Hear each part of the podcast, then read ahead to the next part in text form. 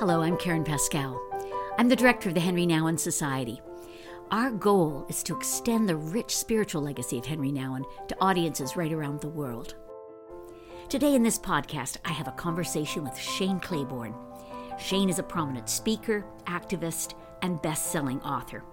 At one point, he worked with Mother Teresa, he founded The Simple Way in Philadelphia, and he heads up Red Letter Christians, a movement of folks committed to living as if Jesus meant what he said.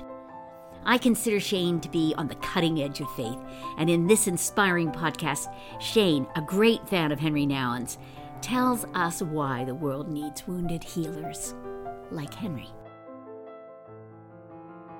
I was really struck as I listened to you, Shane, about the power of imagination. Even the very fact that you said that, you know, you're as, what is it, you're as young as your dreams, as old as your cynicism. Mm. I want to know from you what you're dreaming about these days.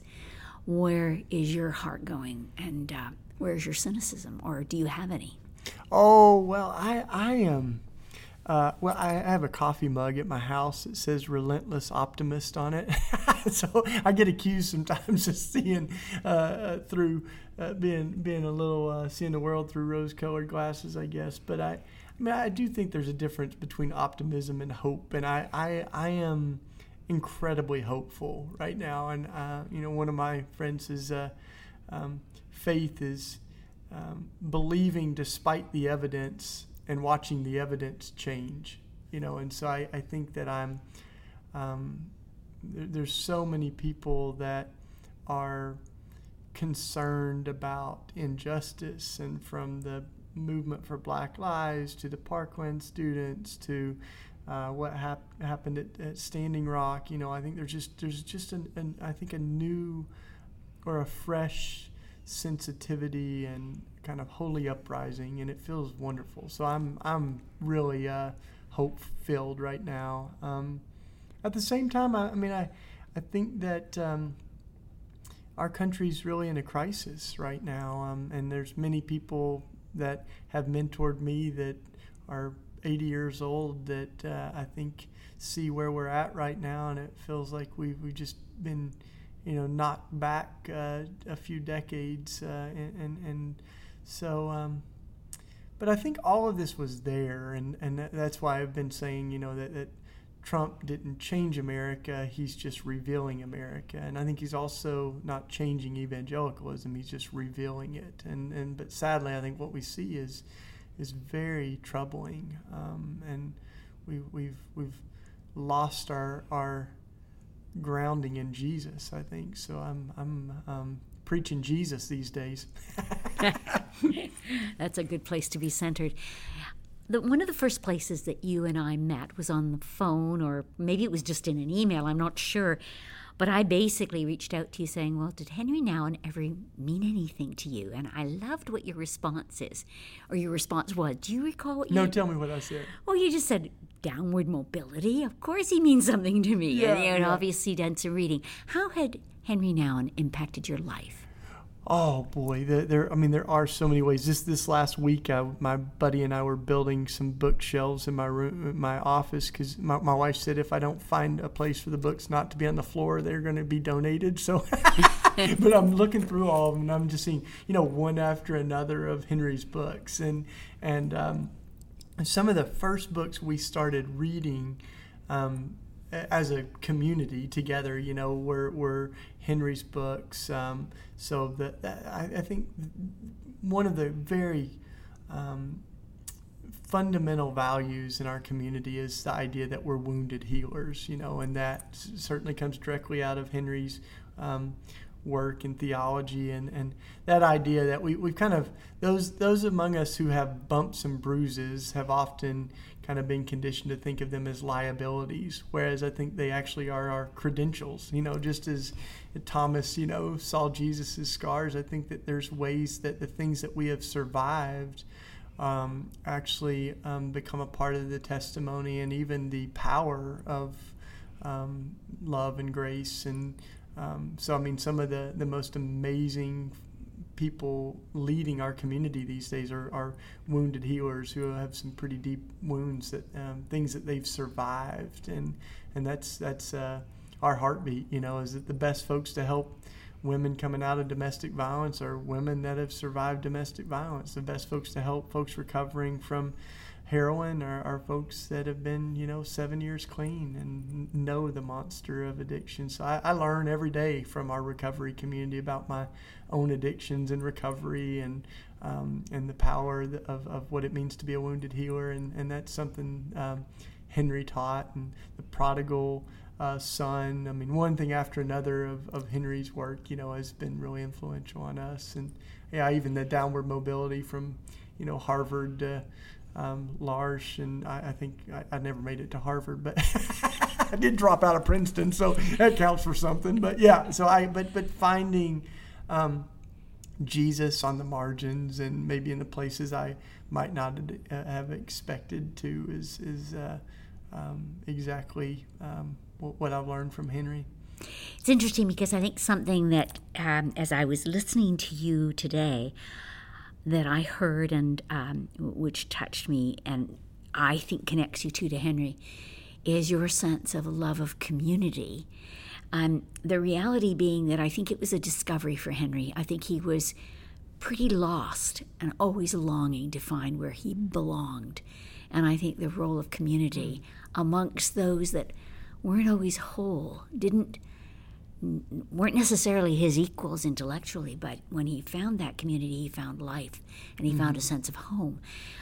Tell me about how community is working for you and what it looks like and what what kind of a contribution that makes to your to your faith life and your faith work. Yeah, well, the, the I mean, community is one of those things that um, uh, it's it's sort of in all of us, isn't it? We're created in the image of a God who reflects community, you know, Father, Son, and Spirit. That's this plurality of oneness. And when the first humans made, it's not really good until they're helping each other, you know, and Jesus saying, Where two or three of you gather, I'm with you. So there's this, uh, this communal element, I think, eh, that we're made to love and be loved.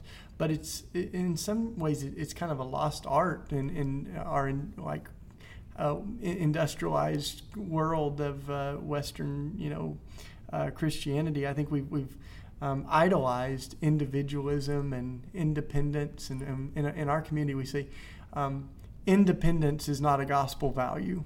Interdependence is a gospel value. Not not codependence, but you know the fact that we need one another is a beautiful thing, and um, that communal dynamic we've we've built our life life around that you know we, we've been sharing money and life and cars and food and gardens and you know houses for 20 years now so and we learned that like I, I shared today you know by visiting some other communities that could help us you know, with with uh, the tools for what that looks like, because it's not always easy, especially if you're new at it. You know, Dorothy Day of the Catholic Worker Movement, she said, we've got to create an environment where it's easier to be good. And, and, it's a beautiful line. It, it, doesn't just happen by moving a, bump, a bunch of people in a house. You don't just have community, you know. So it needs structure, like just like uh, tomatoes in the garden. I think we need structure for community to flourish. So we learned our uh, by um, reading books like Henri's and Jean Vanier and others that were really helping us find um, community. And, and, and, in some ways, it's like we're exercising muscles that have atrophied a little bit because I think we're made for community. We're made in the image of community, uh, but we, we've um, often um, not practiced it enough. So you, you don't just run a marathon. I think, you know, you kind of start mm. uh, jogging a little bit and then learn it as you go. One of the things that I hear in you is the influences of some of the Catholic, uh, I would say, important uh, uh, spiritual masters. And that's, I think, really interesting because you really bring together uh, something very ecumenical, something evangelical, uh, and yet it seems to be seeped with some traditions that come from the other side of the fence. We used to think of it as the other side of the fence, but we are now finding ourselves so very enriched by this. Would you share a little bit about what that has meant in, in your faith walk? Yeah, it's one of the reasons that it's not maybe that surprising that 10 years or so into um, our community living it the simple way, we begin to put some of the pieces together of a prayer life that was ecumenical, and out of that was, I mean, ultimately came this book, Common Prayer, you know, that we, we did that has 50 songs from different traditions and it has different quotes all through it, and, and, and it also remembering history and uh, when Mandela was released from prison and Oscar Romero was killed, and uh, when we dropped the atomic bomb, uh, the, the bomb on Hiroshima and Nagasaki, you know, all those things are in there. But also we remembered the saints, you know, with a big S and a little s. So we remember folks, you know, that have influenced us. And I'm, I'm, sure Henri's all in there, but there's the, you know, John Wesley, there's Dorothy Day, there's Oscar Romero, you know, so many different people all over the world and names I didn't know because we were, we had Orthodox and Catholic and Anabaptist folks. So I, I've really become, um, uh, learned so much from the different streams. And part of what happened when we did this was we realized uh, as we were doing this prayer book that there's 35,000 denominations of Christianity. Wow. and and yet Jesus' longest prayer is that we would be one as God is one. So that that's what we're really seeking. And one of my Catholic friends says, I keep seeing the um, the Catholics becoming more Protestant and the Protestants becoming more Catholic. So there's there's something to that though, because I think what we saw is like know, we say we're Protestant, but half the word Protestant is protest, and we've forgotten where that even came from, and we, our, our roots don't go back enough that we we're not Catholic enough to remember what we were protesting, you know, and, and I think Catholics also like. Um, have a lot to learn from some of those renewals and like the radical reformers. I mean, the more I've studied the Reformation, the more I see that, man, here we are killing each other. And, you know, the radical reformers, the Anabaptists, and some of those, they were the only folks that really seemed to be grounded in the Sermon on the Mount. So I, yeah, I, I but I, I'm so glad to be mentored by. Um, Catholics uh, that I've known and others like Henri that I never had the chance to meet, but have really shaped my own spirituality. That's lovely. Um, and I'm loving the Pope. I'm ready. To, I'm ready to meet the oh. Pope. You know, I went and hang, hung out with uh, uh, Justin Welby. Uh, you know, the Archbishop of Canterbury. He's like the Protestant Pope, but I'm still ready to meet Francis. So. Isn't it great to have a moral leader like that in our midst? I mean, really, he does cause you to go, "Thank you, God. Yeah, Thank you, God. Right. You're really setting a standard there for us." Um, you got a new book executing grace. Tell yeah. me, what is this all about? What is the most important cause before us right now for you? Well, I, I think that the executing grace is is about it's really about forgiveness and grace and restorative justice and what does it look like to heal the wounds of violence in, in our world and so it's also about the death penalty and um, um, uh, because of you know as i looked at that the, the, the death death penalty is kind of like the the lens that as you peel away the the layers of it, there's so much more that it un- reveals to us. And for instance, like um, the death penalty wouldn't stand a chance in America if it weren't for Christians.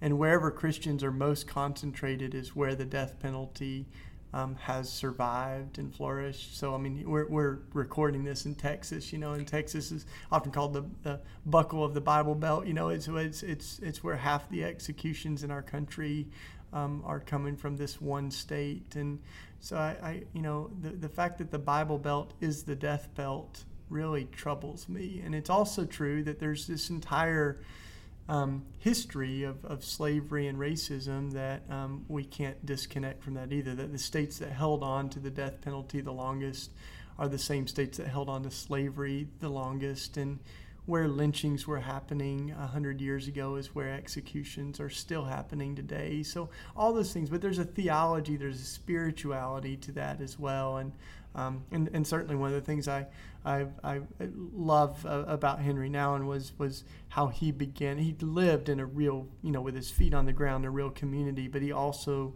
knew that our spirituality um, should cause us to care about these bigger issues of life and injustice. And um, so I, I really believe that um, Christians can play a role in history um, when it comes to the death penalty, and this is the time. You know, it's like 80% of millennial Christians are against the death penalty. Um, millennial Christians, you know, that yeah. it's not in spite of their faith, but because of it. And Catholics have been a great voice in this, yeah. but like I said in the session, still, you know, half the Supreme Court are Catholics. We still have a lot of Catholics, you know, in the pews and parishes that that um, could could be a stronger voice for life. And, and it's one of the Mm. things that I kind of grieve is that when we say pro-life, sometimes we would more appropriately say anti-abortion, you know, because we've so narrowly defined what it means to be pro-life. But to me, to be pro-life is is to care about every issue of life, and abortion is certainly one of those. But so is gun violence and racism and immigration and the death penalty. So I think it's it's ironic that in the United States you can say um, I'm pro guns, pro death penalty, pro military, but pro life, as long as you're against abortion. So I, but what you know, Mother Teresa and Henri and so many others, and, and, and Pope Francis is doing for us now is that consistent life ethic. It says every person's made in the image of God, and and if we're really going to be pro life, that's more than just being pro birth and, and more than just being anti abortion. It means we want to champion dignity in life on every one of these issues. And, and ultimately, like, it's not about slogans and t shirts and bumper stickers, but we need to create loving communities that can care for and nurture life and find alternatives to things like the death penalty. It sounds like you're doing that very much so in Philadelphia, but you're also sprinkling it as seeds all over the rest of us, and really, you make it so attractive. You do because it's mixed with wit and it's mixed with a lot of kindness, a lot of warmth, a lot of uh, may not have it right, but let's do the best we can. And I really appreciate that about you. Uh, I'm going to take you back one last time to Henri, and I just I'm curious what you think Henri might have to offer um, to this generation coming up. Do you think there's anything? I, I personally, I think of of his incredible grasp of what it is to be beloved. Mm-hmm. What do you think we need to share with those that are kind of the, the generation coming up now? What do you feel they need to hear? Yeah, well, that it's interesting that you said that because I can remember. I think probably one of my first um, interactions um, with Henri's work was a college friend of mine that like I think it was like an old VHS cassette or something. He was like, "Sit down, we got to watch this," and he puts it on. It's just Henri talking about the beloved, you know, and and we sat there and listened like uh, um, for what I mean, in, in one way it flew by, but I think it was quite a while that we just listened to him speak about how, you know this this idea that we're beloved, and we you know even this morning I mentioned that you know we all need to hear that whisper, and I think that's still a part of who we are is is that we we, we believe at the end of the day that we're made to love and be loved, and when we understand that, some of the other stuff gets a, little bit easier, and, and and when I think about what Henri his relevance and what he has to offer today. I hang out with a lot of young people, and what I'm finding is that they are not looking for Christians that are perfect, but they're looking for Christians that are honest. And Henri Nouwen was honest. You know, I think he was wrestling with his own um,